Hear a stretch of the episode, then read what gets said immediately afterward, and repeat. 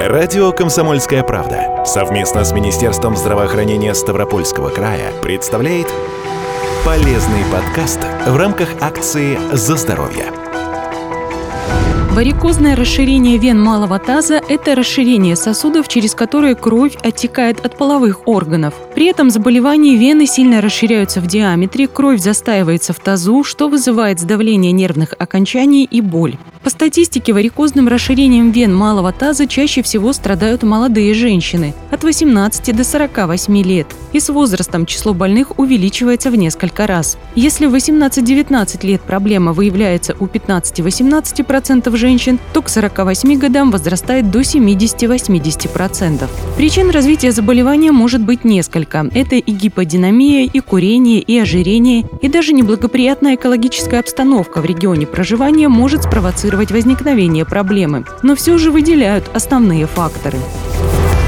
Если мы говорим, что это патология женщин детородного возраста, рассказывает эндоваскулярный хирург Ставропольской краевой клинической больницы Антон Краснов то первый и самый большой провокационный фактор – это беременность и роды. Если мы не берем какую-то патологию, которая вызывает первоначально варикозное расширение. Могут быть аномалии вен, могут быть новообразования, могут быть хронические воспалительные процессы малого таза, которые также в какой-то степени вызывают расширение.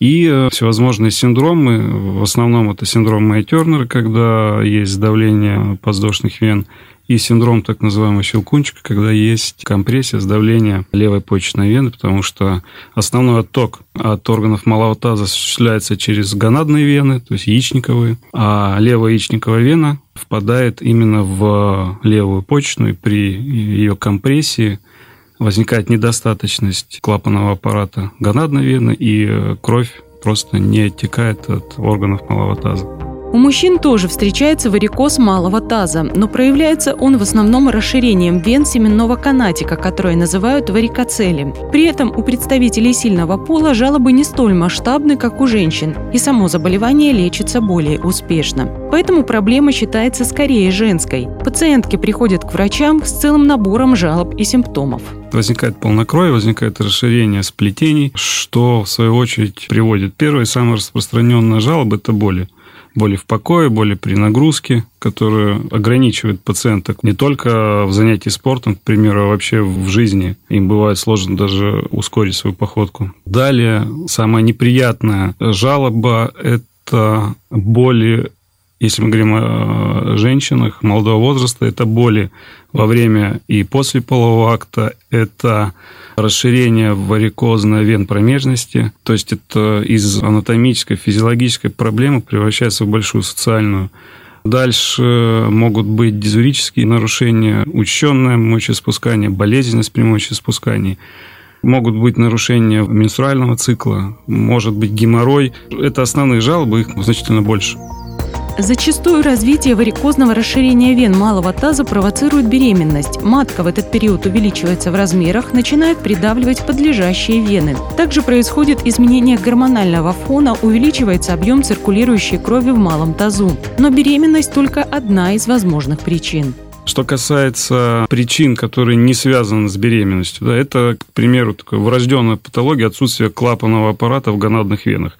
Встречается крайне редко, но есть такие пациентки. Просто отсутствие клапанов и кровь не оттекает нормально от вен малого таза. Дальше вот синдромы, о которых мы с вами говорили, сужение подвздошных вен, сужение почной вены, это все диагностируется, и пациентки уже имеют жалобы, они просто так не могут прийти для того, чтобы мы э, провели диагностику этой проблемы. Они в любом случае у пациента появляются жалобы, с которыми они приходят или к гинекологу, или к урологу в основном гинекологу. Гинеколог, исключая проблемы, исключая диагноз гинекологический, уже пациенток направляет к нам, к сосудистым, к эндоваскулярным хирургам, и мы уже дальше решаем, нужно ли оперировать или нет.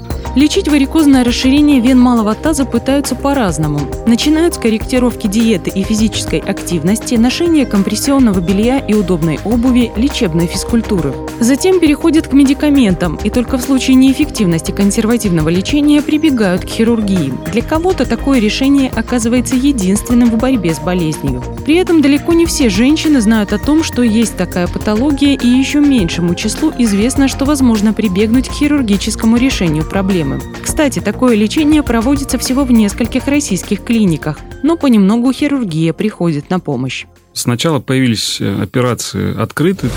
Рассказывает эндоваскулярный хирург Ставропольской краевой клинической больницы Антон Краснов.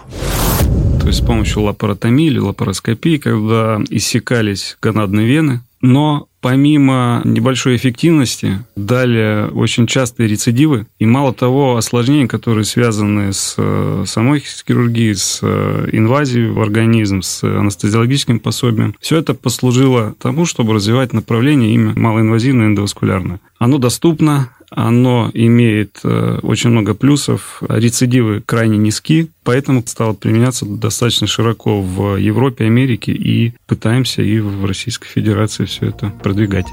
Операция всегда крайний случай. Если специалисты видят проблему по результатам исследований, но сама пациентка ни на что не жалуется и нет каких-то объективных причин прибегнуть к хирургии, оперировать ее никто не будет. Но иногда вылечить больную можно только радикальным путем. Если мы говорим о недостаточности гонадных вен, то есть яичниковых вен, как причина полнокровия, то показания к их эмболизации является расширение от 5 мм и более.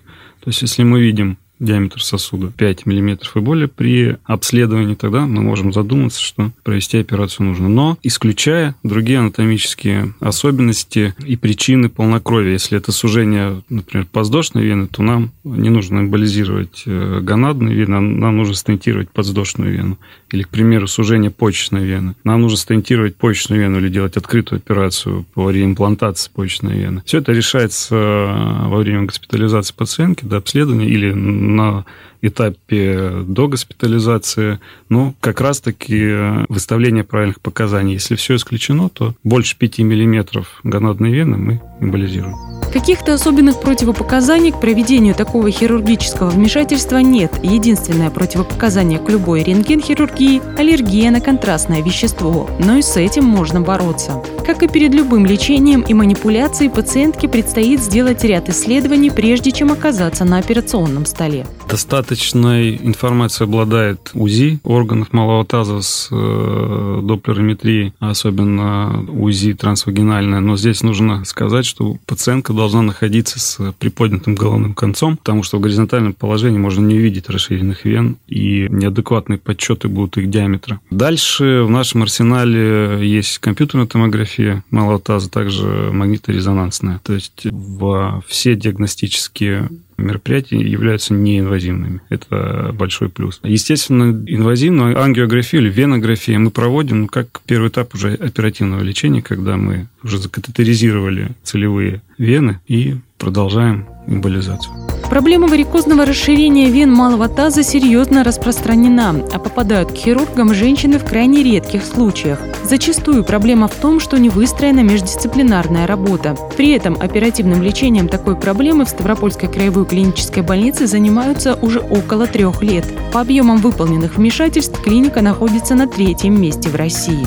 Если операция показана, каждую больную ждет предоперационная подготовка подготовки, собственно, никакой. Единственный момент, если у пациентки есть проблема с почками, там, хроническая почечная недостаточность и хронический пилонефрит, то есть есть проблема с выделительной функцией, тогда нефрологическая подготовка нужна. Но это бывает крайне редко. Сложности никакой нет. Если все хорошо, подготовки никакой не нужно, мы можем даже прооперировать день госпитализации или на следующий день. Если все хорошо, в рамках которые должны быть, пациентка находится у нас после операции около двух дней. То есть 3-4 дня пациентка выписывает. Вопрос, который волнует пациентку, идущую на операцию, что происходит во время хирургического вмешательства и возможен ли рецидив. Рецидивы крайне редки. Рассказывает эндоваскулярный хирург Ставропольской краевой клинической больницы Антон Краснов. И самое важное, после правильно проведенной операции. Каким образом она проведена правильно? Закрытие, то есть эмболизация, окклюзия гонадной вены, вены яичниковой, она происходит э, в три этапа. Одна операция подразделяется на три этапа. Первый этап – это заведение специальных спиралей платиновых в начальный сегмент яичниковой вены. Дальше приготовляется специальный раствор, который вспенивается в шприце и заводится пена вторым этапом. И последним этапом спираль заводится уже в дистальное русло, то есть в конечный промежуток э, гонадной вены э, до ее впадения в почечную или там в нижнюю полувену. Для чего это делается? Пена, она закрывает все так называемые перфоранты, то есть маленькие венки, которые на первый взгляд не видны во время там, УЗИ обследования или во время нашей венографии, но они существуют, мы это знаем. Если их не закрыть, вероятность рецидива высока, потому что кровь продолжает поступать по этим вот перетокам маленьким, вена расширяется дальше, и те спирали, которые мы вводили первоначально, они не выполняют свою функцию, потому что вена расширяется. А если закрыть все и сразу, рецидивы крайне редки. Второй вариант анатомический, когда мы просто не видим. Вторая артерия гонадная может идти, например, рядом. Крайне редко такое бывает, но вероятность такая существует, описана. Тогда, да, скорее всего, нужно будет повторная эмболизация, но это не из-за того, что мы неправильно что-то сделали, а потому что вот такая анатомическая особенность, которую мы не заметили первый раз. После операции женщину ждут ограничения на тяжелую физическую нагрузку. Исключить ее придется не навсегда, а на время, пока врачи не увидят положительную динамику. Проходят боли и исчезают другие жалобы пациентки. После этого понемногу можно вводить нагрузки. Но сначала послеоперационное наблюдение. Пациентка в любом случае наблюдается у гинеколога по месту жительства, если у нее гинекологические проблемы. Если урологические проблемы, то у уролога. В любом случае, через 2-3 месяца после хирургии она проходит контрольную УЗИ, нам присылает, мы смотрим, если уменьшается диаметр, уменьшаются проблемы, мы продолжаем наблюдать. Если бывают случаи, когда повторные эмболизации нужны, это крайне редко, зависит от анатомии венозного русла. Сама гонадная вена, она может раздвоена быть, расстроена, может быть их две или три соуси, которые впадают в почечную вену, уже усложняет хирургию, и не всегда мы эти э, дополнительные стволы видим. Видим самую большую вену, мы эмболизируем. Вот если пациентки не проходят жалобы, или они уменьшились не настолько, насколько позволяет ей комфортно жить, она приезжает к нам опять, мы видим по дуплексному сканированию или по другому виду обследования, которое она прошла, мы видим увеличение другой вены, проходит вторая эмболизация. Нужно еще сказать, что помимо левой есть и правая гонадная вена. Две увеличенные бывают редко. И э, мы можем за одну операцию эмболизировать, закрыть обе. Главная задача хирурга – нормализовать кровоток и предотвратить рецидивы. Но иногда случается и так, что после операции, призванной устранить варикозное расширение вен в малом тазу, решаются проблемы и другого рода. Бывает, что, например, хронические какие-нибудь воспалительные процессы малого таза, да, гинекологическая проблема, которая имеет хронический характер с периодами там, обострения и затихания. После эмболизации пациентка все эти проблемы проходят. Дальше геморрой, который, к примеру, даже после оперативного лечения рецидивирует, потому что проблема полнокровия не решена. После проведения операции эта проблема проходит расширение вен а, промежности. Это огромная проблема, которая ни местно, ни удалением не лечится, она постоянно рецидивирует, потому что повышенное давление сохраняется. После эмболизации все это проходит. Есть э, статьи, которые описывают нормализацию функции детородной, когда есть проблема с оплодотворением у пациентки после эмболизации это тоже проходит. Отделение рентгенхирургических методов диагностики и лечения расположено в Ставрополе на улице Симашка, 1. Телефон справочной службы Ставропольской краевой клинической больницы 8 800 700 ровно 74 19.